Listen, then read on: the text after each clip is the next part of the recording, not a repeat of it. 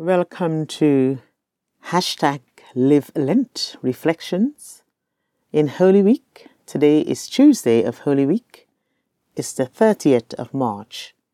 And today we look at the road to Damascus and we look at five verses from Acts chapter 26, verses 12 to 16.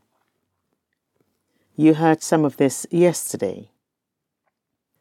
With this in mind, I was traveling to Damascus with the authority and commission of the chief priests.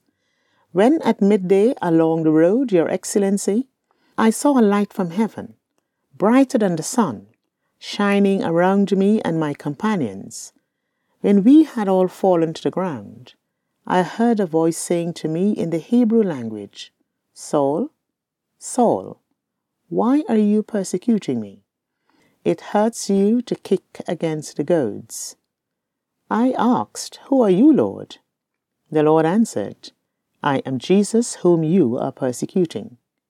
But get up and stand on your feet, for I have appeared to you for this purpose, to appoint you to serve and testify to the things in which you have seen me, and those in which I will appear to you.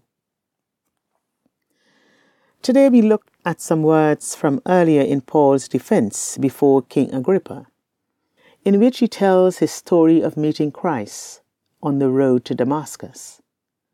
This is such an important story in Paul's life and ministry that the New Testament records it in several different places.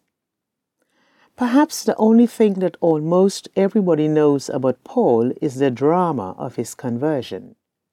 We even talk of someone having a Damascus Road conversion when they change their minds about something completely in a moment. It's a powerful and moving story. It may be that your story of coming to faith has one or more dramatic moments too, and you can identify to some extent with Paul's experience. But that isn't true for many of us.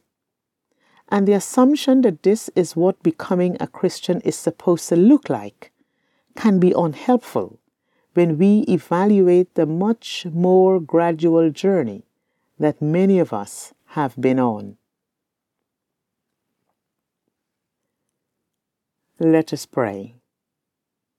Gracious God, thank you for the ways you have brought us to faith in you, whether dramatic or gradual.